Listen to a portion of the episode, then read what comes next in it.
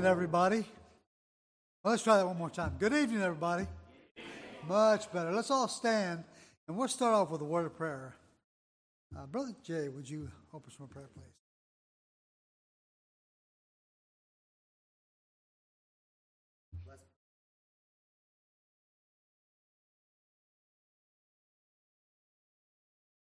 Amen. Let's all take your hymnals.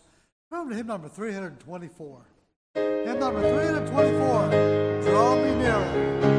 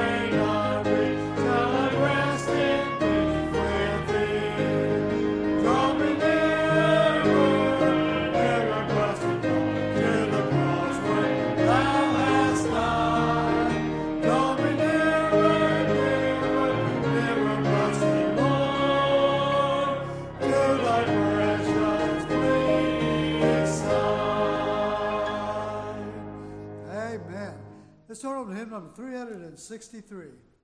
Hymn number 363, Wonderful Words of Life.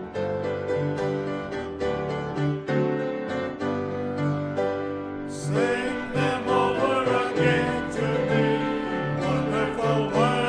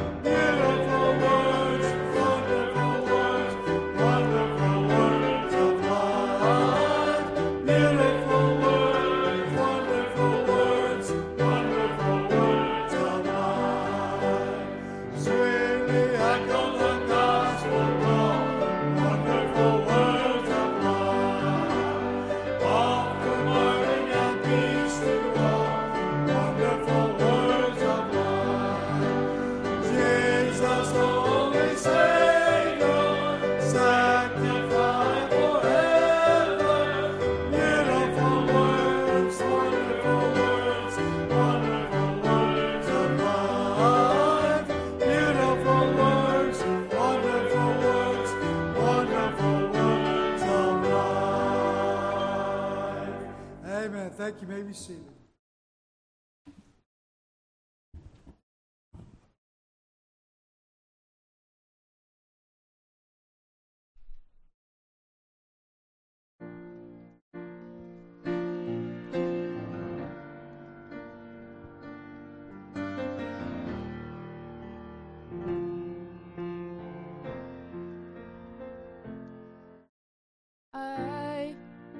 A wretch, I remember who I was. I was lost, I was blind, I was running out of time.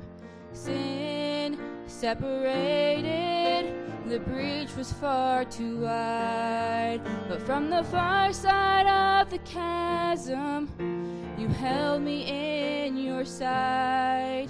So you made a way across the great divide, left behind heaven's throne to build it here inside. And there at the cross, you paid the debt I owed, broke my chains, freed my soul. For the first time I had hope. For the blood applied, thank you, Jesus, it has washed me white. Thank you, Jesus, you have saved my life, brought me from the darkness into glorious light. Tomb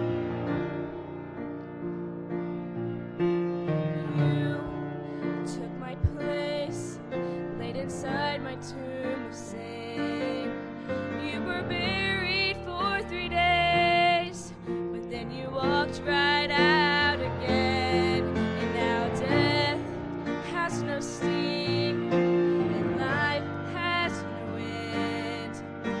For I have been transformed by the blood of the Lamb. Thank you, Jesus, for the blood. Washed me white. Thank you, Jesus, you have saved my life, brought me from the darkness into glorious light. There is nothing stronger than the wonder-working power of the blood.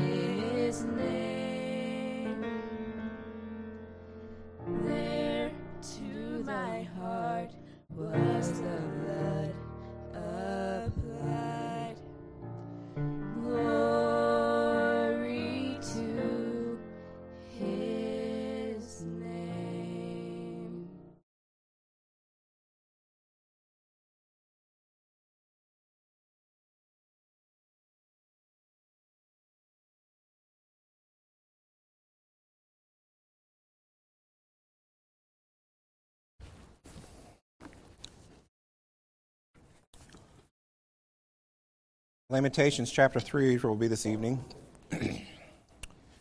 Keep preacher in prayers. They're down in Branson getting ready for the couples retreat. There's several people will be traveling down there Friday. Some people traveling tomorrow. So keep all those traveling in prayer. Pray for me. I don't know how long my voice is going to last tonight, but I'm your only option. So Lamentations chapter 3. I just want to be an encouragement to us tonight, not anything real deep or theological, just try to be an encouragement, maybe to somebody that's hurting this evening. Lamentations chapter 3, Jeremiah here is the prophet writing and speaking here, and he's presiding basically over the downfall of Jerusalem as they begin to get taken over and destroyed by Nebuchadnezzar. Their city gets taken over. And we're going to go through this chapter 3 here tonight, and see what Jeremiah did when defeat struck in his life and how he handled that. Lamentations chapter 3. We'll read the first couple of verses here and have a word of prayer. We'll get into the message this evening. Lamentations chapter 3, verse 1. I am a man that has seen affliction by the rod of his wrath. He hath led me and brought me into darkness, but not into light. Surely against me is he turned. He turneth his hand against me all the day. My flesh and my skin hath he made old. He hath broken my bones. He hath builded against me and compassed me with gall and with travail. He hath set me in dark places as they that be dead of old. Let's have a word of prayer. Lord, we thank you for the opportunity to open your word tonight, to come to you for some encouragement. Pray that you would bless the reading of your word. Help us to be again, strengthened and encouraged through it this evening. In your name I pray. Amen. I'm sure everybody here, or most of you here, are aware of what happened on Sunday with the Chiefs winning the Super Bowl. It was everybody in town was talking about it. I don't know if you watched on TV today or went down to the parade that was downtown, but there are estimates of like half the city being down there. Everybody knows somebody who was down there. It was a big deal. But as we were watching the game on Sunday, much like the last time the Chiefs won the Super Bowl, at halftime they were down by 10 points. And our quarterback was limping off the field. He had gotten hurt again and just did not look very good. And I'm sure the Eagles were excited. You could see them walking off the field thinking, we've got this in the bag, that we're going to win, we're going to take home the trophy, we're going to be victorious. And as you saw in the second half, things did not go that way. And it was really obvious as you watched farther and farther into the game, each play that the Chiefs were able to complete, that put them farther and farther ahead and farther in the leaders or in the driver's seat there.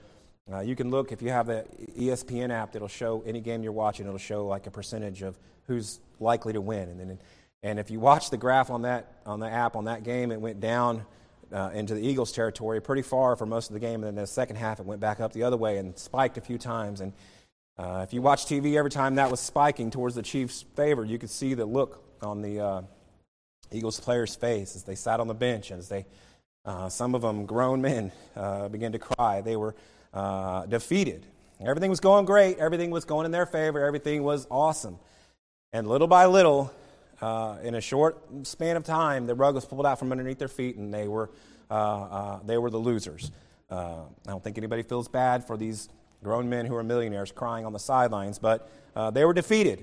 They were hopeless. They looked like they had been through the ringer, and they had their hope that they had taken away. Today, some of you here today, are kind of like the Eagles. Everybody is celebrating. Everybody is going through a good time in their life. Everybody's got good things happening for them, and maybe you have been struck by defeat.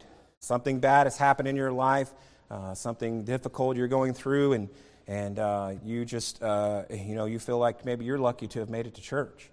And everybody's walking around shaking hands, talking about things are going well in their life, or this, that, and the other, just making small talk, and you think, man, I'd rather be anywhere but here, or man, I just don't have it in me to talk to the people and put on a good face.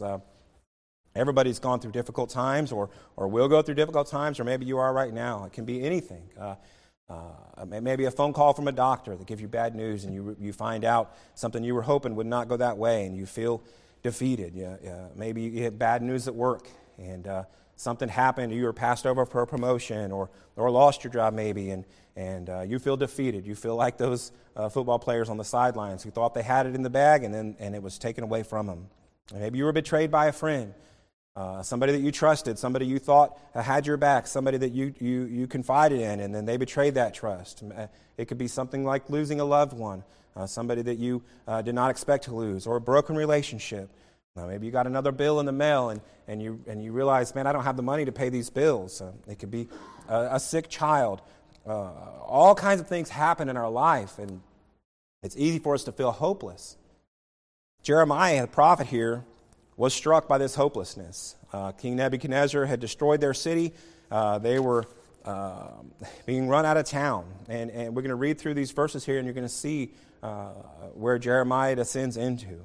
We'll start with verse 1 there, the struggle here we see of the prophet Jeremiah. He says in verse 1, "I'm the man that has seen affliction by the rod of his wrath." He said, "I'm the guy that God has chosen to warn the Israelites." And he preaches against the Israelites, and he tells them destruction is coming. And he watches the destruction come over the hill and take over their city.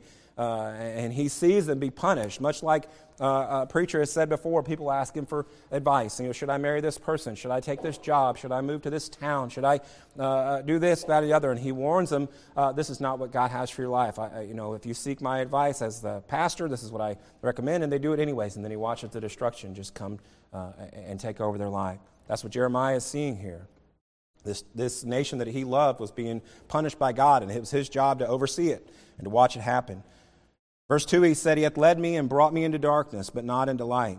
He says that this darkness, if you look at verse 6 here, "He hath set me in dark places as they that be dead of old."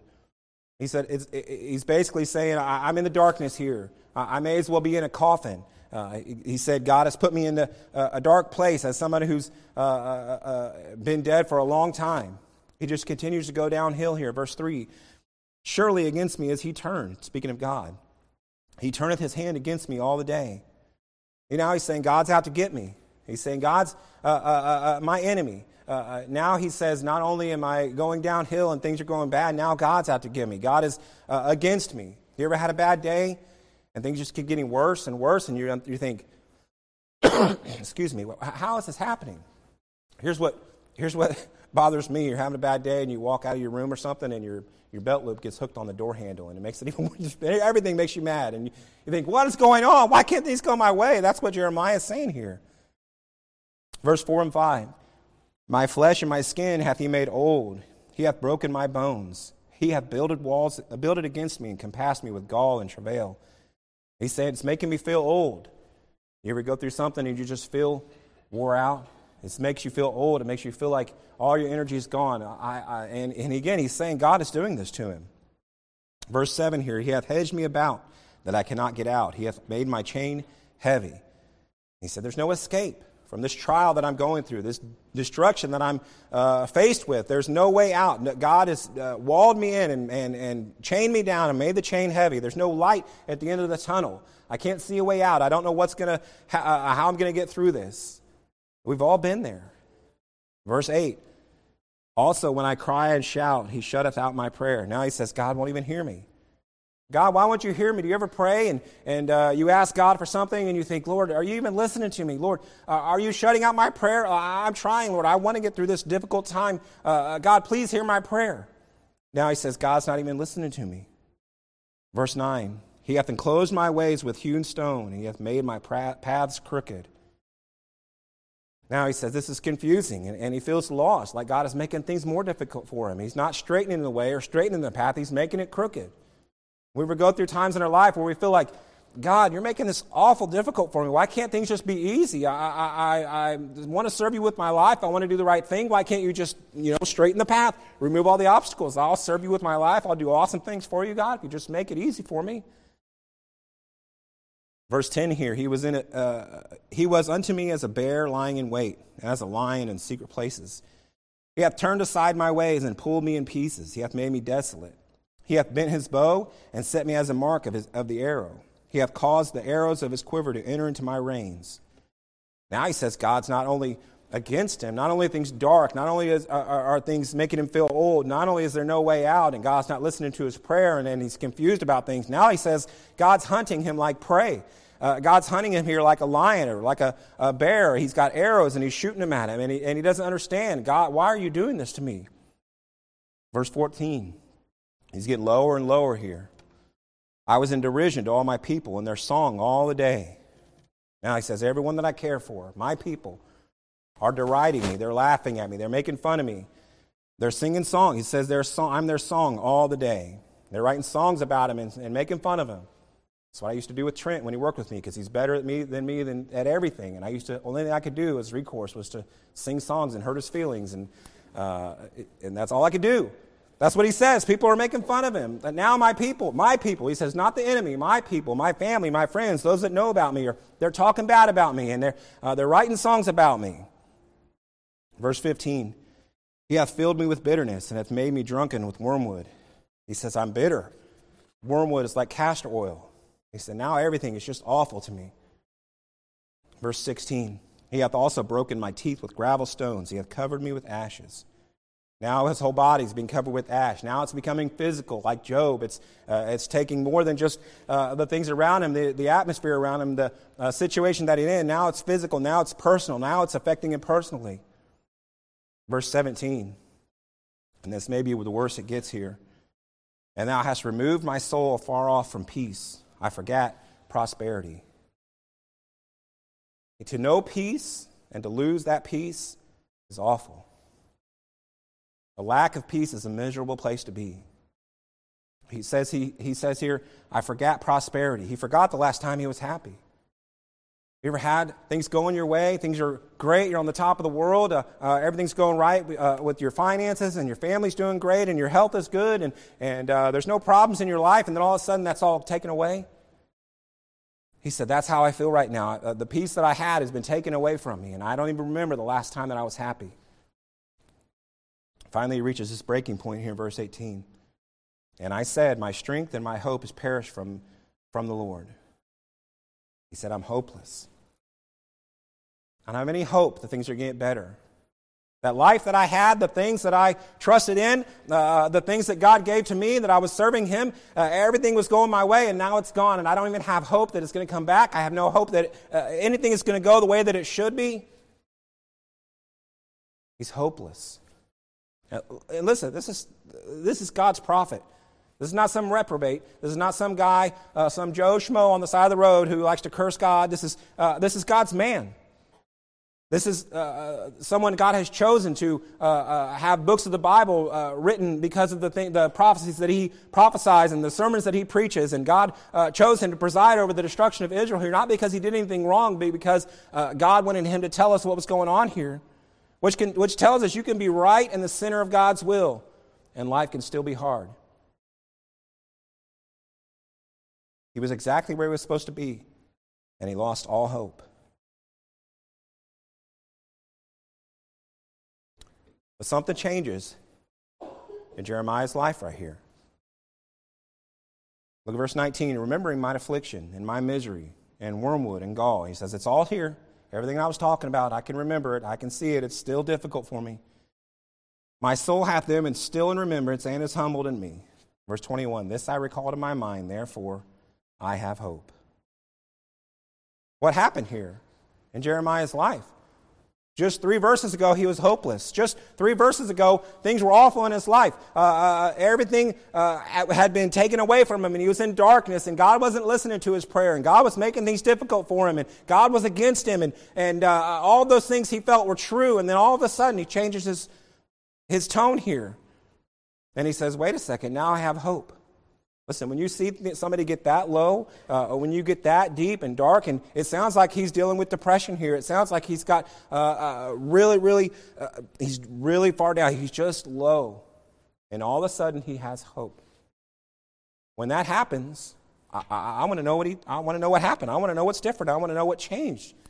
Because I've been low in my life. I've been through difficult times in my life. I've had struggles and difficulties and trials, most of them my own making, if I'm honest. But I go through these difficult times, and we feel like, Lord, are you even listening? Lord, do you see what I'm going through? I want to serve you with my life. I want to do the right thing, God, but you've got to help me out here. That's where he's at. Look at verse 21. Therefore, this I recall to my mind, therefore I have hope. We see a shift in his perspective here. Look at verse 22. It is of the Lord's mercies that we are not consumed, because his compassions fail not. They are new every morning. Great is thy faithfulness. The Lord is my portion, saith my soul. Therefore will I have hope in him. The Lord is good unto me, unto them that wait for him, to the soul that seeketh him. The first 20 verses, here's what happened. He was focused on himself. If you go through and you count in the first 20 verses here, the times that he says I and me and my and the problems that are mine and this is what I need, it's 34 times in the verses 1 through 18. 34 times in those short verses he's talking about himself. But now he shifts his focus to God. He shifts his focus to God, and all of a sudden he has hope. He has hope that things are going to get better. He has hope that God hasn't given up on him. He has hope that things are not always going to be this way. Look at verse 22. He talks about God's compassion. It is of the Lord's mercies that we are not consumed, because his compassions fail not. If it wasn't for God's goodness, we would all be consumed. We spend so much time focused on ourselves. This is our problems. This is what's wrong with me. I need to worry about my problems. I need to worry about what I can do to help me instead of focusing on God and the goodness of God. We have to get our eyes off of ourselves and look to God. Look at verse 23.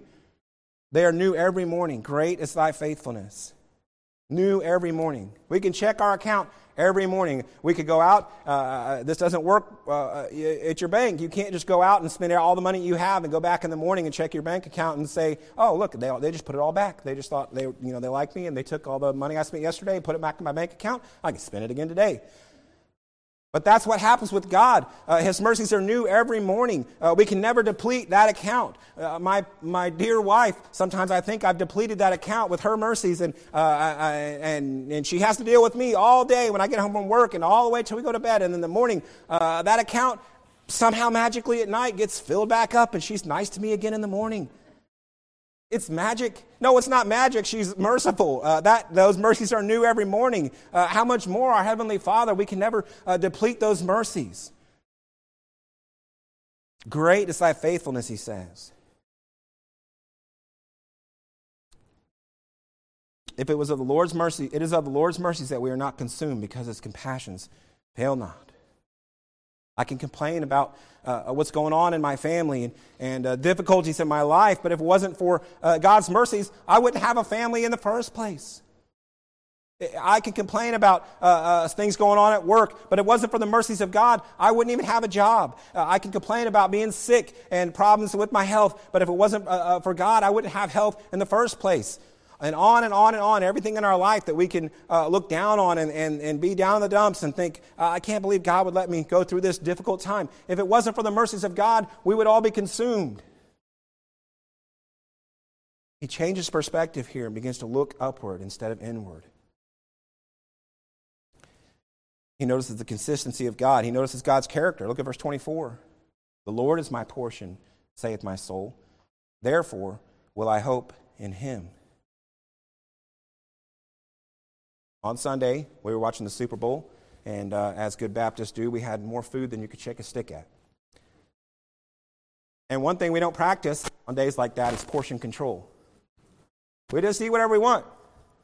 Oh, I'm going to have some of this. I'm going to have some of this. Oh, this plate looks too full. Let me eat it all, and I'll go back and get another portion. I'm going to get some of this. I'm going to get some. Oh, wait, now it's time for dessert. I'm going to get a portion of that. I'm going to get a little bit of this. Jeremiah says here, the Lord is my portion. He didn't need a side dish of anything from the world. He didn't need an appetizer from anybody else to encourage him. He said, God is enough. And even if we have no one else that understands the difficult times that we're going through, if we have nobody else that has seen the darkness that we've seen, he says, even if nothing changes here, God is my portion. God is enough. He is all enough that I need to get through this difficult time. And that's not easy. We've all been through difficult times, and we think, there's got to be a way out of this. There's got to be something we can do. And Jeremiah says, God is enough. That's it. That's all I need. Look at verse 25 here. The Lord is good unto them that wait for him, to the soul that seeketh him. Jeremiah's circumstances hadn't changed at all. Nothing had changed in his life in these next those three verses there between 18 and 21. Nothing changed in his circumstances, but his perspective changed. And now instead of looking at the trouble around him, he says, God is good.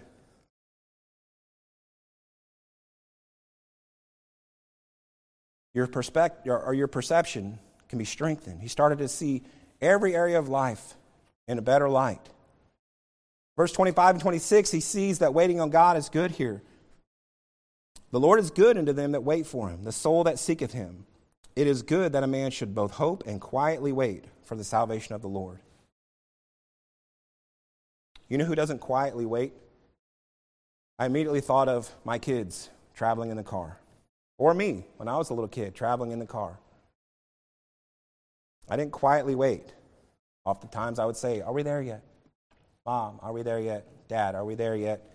Can we stop and get a drink? Can we stop and use the restroom? Can we stop and look at these cows on the side of the road? This is so boring. I don't want to be in this car. I was not patiently waiting constantly. Are we there yet? Now, it's nice to travel. And I don't care if we get there. We're going to go to Branson in a couple days, and it'll be me and Jillian. There won't be any kids in the back seat saying, are we there yet? Can we stop? Can we? It'll just be nice. I won't have to patiently wait. I'll just spend time holding my wife's hand driving down the highway. But how odd would it be if we went to, we go to man camp or we go to the men's recharge or things like that, and sometimes we'll take the van, and oftentimes Brother Charlie will drive or somebody will drive. Can you imagine us driving down there and not as a joke, let's say Scott sitting in the back says, are we there yet? We may laugh a little bit and say, okay, Scott's a grown man. He knows we're not there yet. But what if you're serious? Are we there yet, guys? No, we're not. I mean, you have a GPS on your phone too. You can see we're not, we're 45 minutes away. Are we there? Can we stop? I want to get a drink. Can we stop? I'm tired of driving. What would we think? We would think, how immature. Honestly, it's a sign of immaturity for little kids to not understand the concept, okay, we can't just snap our fingers and be there. We're not there yet. But Scott's a grown man. Hopefully he knows, we'll get there when we get there, okay? Stop asking, are we going to? We would think he was immature. We would think, listen, we're not taking this guy with us anymore, first of all. And second, he can drive his own car or something like that. Are we there yet? Are we there yet? Are we there yet? But how many times are we going through a trial in our life, a difficult time, and we look up at God and say, are we there yet? Can we be done with this trial, God? I don't know what you're trying to teach me, or I've already learned, I'm sure, what you're trying to teach me in this difficult time, God. Are we there yet? Can we stop? Can we do something else? I don't want to do this anymore. Waiting on God is hard. We're sitting in God's waiting room sometimes, going through these difficult times. But the Bible says here, it is good that a man should both hope and quietly wait for the salvation of the Lord. It is good, the Lord is good to them that wait for him, so to the soul that seeketh him. Don't be a 30-year-old man or woman saying, are we there yet? To God. Maturity in the Christian life is going through a valley without bugging God. And I'm not saying we shouldn't pray to God and bring our troubles to him. Of course, we should spend time in prayer, seeking God's face and seeking his direction. But I don't know that we should go to God, as the Bible says here, and say, God, are we there yet? Can we be done with this trial? I'm so sick of being poor, God. Can you just make me rich? Can I win the lottery? God, I'm so tired of not having any hair on my head. Can you please just, fix that, God? That's what, I'm not God, and it's a good thing that I'm not. But if I was God and I had all these people running around the earth acting like my little girls, saying, are we there yet? No. We're going somewhere. And to get there, we have to drive to get there. The Bible said it is good for us to patiently wait or quietly wait on the salvation of the Lord. What you don't see here is Jeremiah telling God, are we there yet? Can we be done with this, God? He changes his perspective about the trial that he's in. That's maturity in the Christian life. It's going through a valley without bugging God, saying, are we there yet? Verse 27, it is good for a man that he bear the yoke in his youth. A lot of times, the problems that we go through in our youth seem silly to us now as we're older. And I'm still raising little girls. Some of the stuff that I go through with them, a lot of you who have raised children and whose children are gone would probably chuckle at the problems that I deal with Lucy and Thea and Winnie. Now I'm thinking of problems that I deal with them. And they seem silly to me. It's not really a problem. Winnie has this thing now where she wakes up in the night for no reason other than you just hear her in there. Da. And you think, oh, no. I don't anymore because I know. And I go in there. I can almost call it. 4:30 usually every morning. What? I need my water. Oh, I get the good idea. Here's what we're going to do with Winnie. We're going to take her water cup, and it's got a little top that clips over it so it doesn't leak. We're just going to leave it on the side of her bed there with her or something like that. That's a bad idea because when you go in the morning, it's very likely she'll still wake up at 4:30 and say, I need my water. Okay? Or you go in there in the morning if she hasn't done that, and the water, even though it's supposed to be sealed, it's leaked all over her bed. And then you got to take all the sheets off the bed and change her, and that's a mess. Oh, my mom's laughing at it, right? Doesn't it seem silly? Now that you've gone through that, I'm sure me and Don and Rachel never did anything like that, right? Right. But as you go through trials in your youth, you learn some things. You gain some strength. The Bible said it is good for a man that he bear the yoke in his youth. I have the privilege of, and have had the privilege of employing several young men in the church here. And I'm not saying they were sissies when I got them, but after they worked with me for a year or 2 years, the type of work that we do it strengthens them. They become stronger. They gain strength. Preston, where did Preston go? Oh, he's right here. See, I can't see him. The first day, I'm going to tell on Preston a little bit here. The first day he came to work with us, he got sunburned really bad. He was, I don't know, he didn't look any different than you do now, but he got sunburned really bad. Now, to his credit, I don't know if his dad told him, yeah, you're going back to work tomorrow, or he just is tough enough back then, he came back to work the next day. And it was still sunny, and he's still out there in the sun cooking. Like, me and Jared were up there and kind of thinking, is this going to work out? This guy's he's cooking in the sun. And we actually had him go over next to a big, it was a dumpster or a container or something like that, and he's mixing our concrete mortar in the shade. He's like hiding in the shade, mixing it in a wheelbarrow. And I thought, this is, God bless Marcus. I thought he did a better job with his sons, but this is not going to go well. But he never quit. I guess he got some suntan on him or something and stopped burning and got a big floppy hat or something like that. I don't remember. But now, I wouldn't think twice about saying, Preston, can you go mix some mortar for a job? Because he's gained strength. He's stronger now than he was then. He's stronger, not just physically, but mentally as well. He's tougher. He worked with me and getting beat up verbally and abused by me every day. And, he can carry more of a weight. The Bible says it is good for a man that he should bear the yoke in his youth. When we're young, as Christians, we go through trials in our life, difficult times in our life. When we got married, the day after we got married, we drove to Gatlinburg, Tennessee, and almost there, we went through a storm, and most of you remember, we flipped our car. Jillian had nothing to do with it. She was driving, or she wasn't driving. I did. I flipped our car down the highway and rolled it and trashed and totaled it. That's like the day after we got married. Then we get back from our honeymoon. I switched to a new job, and you have to wait 30 days to get insurance. Guess what? I had to have emergency surgery in between there. And while I'm recovering from that, Jillian's appendix burst and had to have that out, all in that 30-day window where you're waiting for insurance. So then we have all these medical bills. And then from there, we go through more trial. We lost Wesley, the worst thing that's ever happened in my life. On and on and on. I could go through all kinds of horrible things that have happened in our marriage, and you would think, why is Jillian even married to you? But you gain strength. You're able to carry more. You're able to shoulder more of a load. I'm not sure exactly of Brother Steve's job, what he does. You can ask him, and he'll explain it to you, and it won't make any sense. But here's what I think. Trent has enough of an intellect, he could probably figure out and to do his dad's job, right? But to swap them and put Trent under that load that his dad carries right now, it wouldn't work. It wouldn't work.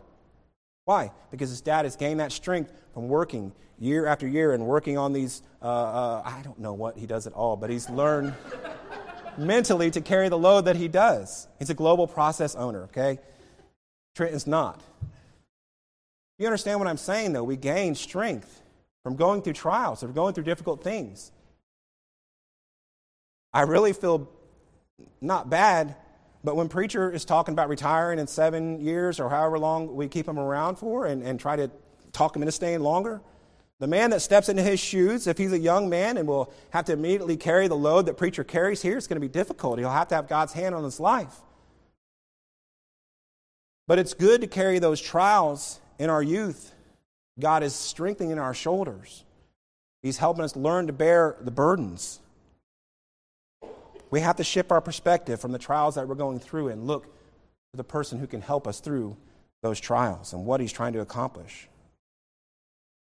Look at verse 29 here. He putteth his mouth in the dust, if so be there may be hope.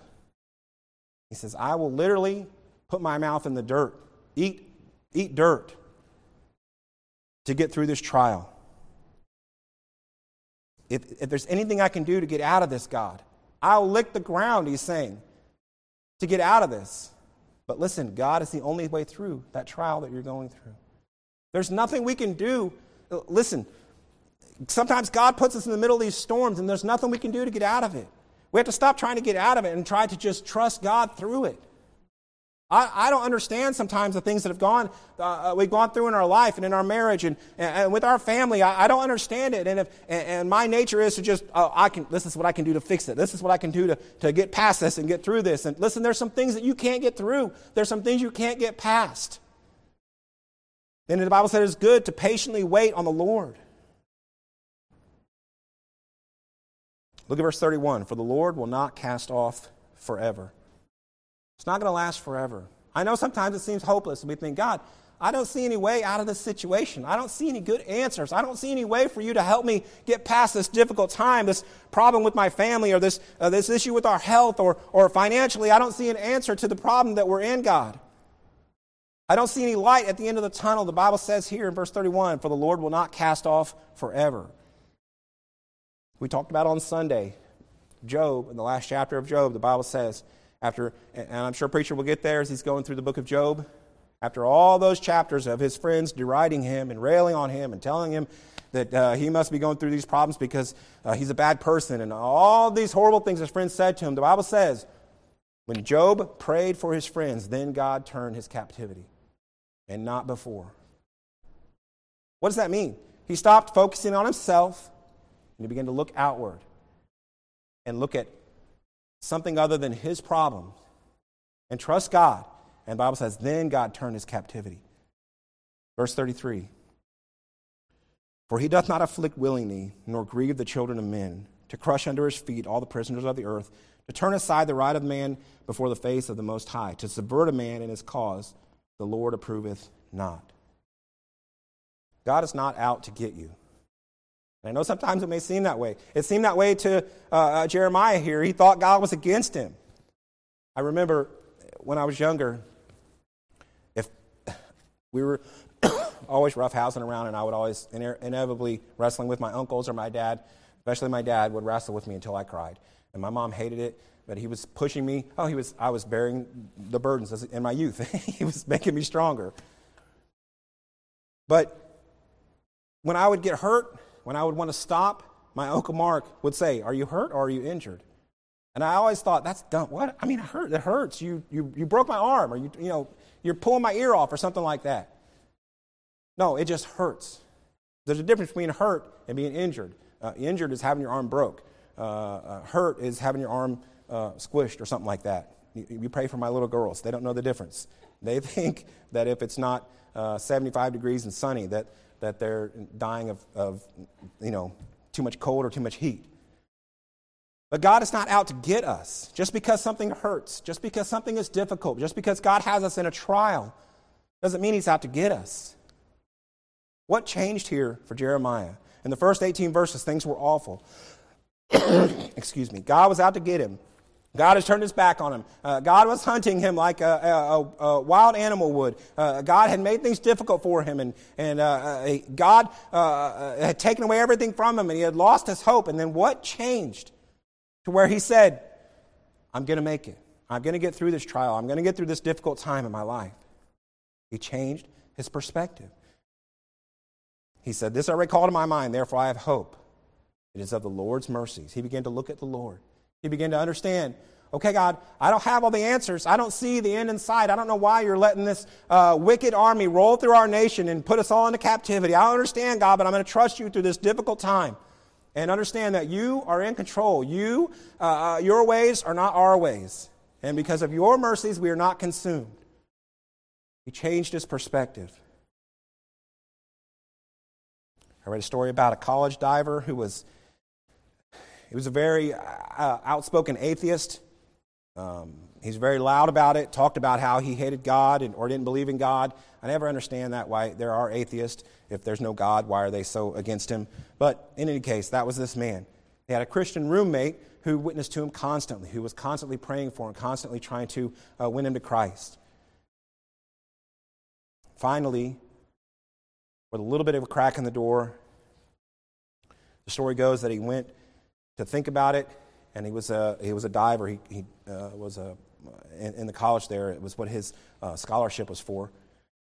And he decided to go over to the pool house and to dive that night. And the lights were off, and it's kind of a weird situation there, but the lights were off, and he gets up on the diving board, and he looks off in the side of the building there, and because of the shadows, he sees the shape of the cross. And according to him, that was enough of a reminder, he just decided there in the darkness that he was going to give his life to Christ. He broke down. He obviously believed in the Lord and was just fighting it, and he gave his life to Christ and sat right there, asked Christ to forgive him of his sins, and became a Christian. After he composed himself, he decided, well, I'm up here already. I'm going to dive. I'm a diver. I'm going to dive off this diving board. He stands up and goes up to the edge of the platform to dive, and as he gets ready to go, a maintenance man had come into the building and turned on the light and hollered at him to stop just moments before he jumped off. And as he looked down into the pool, it was empty. The pool had been drained for maintenance. There was no water in the pool at all. He stopped, climbed down, and thanked the maintenance man for saving his life. What happened there? Nothing changed other than his perspective. The maintenance man gave him some life-saving perspective. He was able to see what was below him. Here's what I would encourage us with tonight. Don't make a bad decision based on what you see around you. Don't make a bad decision based on temporary circumstances. Things may be difficult right now. You may be going through a very dark trial in your life, and only you know what it is, you and God. But I would encourage you to look up, to look outward, to look around you, to look towards God, and change your perspective. What's the song say? Turn your eyes upon Jesus. Look full in his wonderful face, and the things of this earth will grow strangely dim in the light of his glory and grace. I just want to encourage us this evening. Maybe you're going through a difficult time. Maybe you're not. Maybe everything's great in your life. But there are those around us, I'm sure, that are hurting, that are going through trials. And we can learn one thing from this passage of Scripture is this: God is not out to get us. And even though we don't understand, it may look hopeless, when we look to Christ, when we look up and look towards God, we can have hope.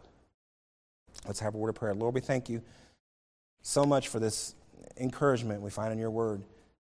And the world that we live in, Lord, is so void of encouragement, so dark and hopeless sometimes. It looks bleak. Lord, the Great Commission commands us to reach the world around us, and it seems like we may never be able to, Lord, but help us to not look at our abilities. Help us not to look inward. Lord, help us to look towards you.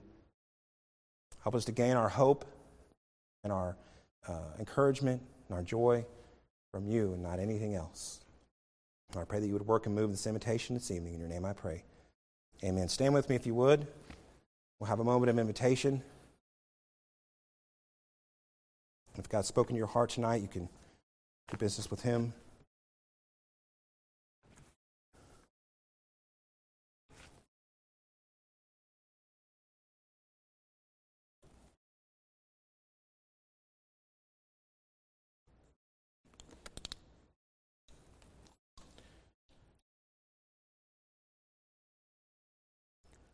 All right, we'll have a word of prayer and then we'll be seated. Lord, we thank you for, again, for your word. We thank you for the encouragement we draw from it. I pray that you would bless your word this evening. Help not to return to you void. In your name I pray. Amen. Let's all be seated. We'll go through our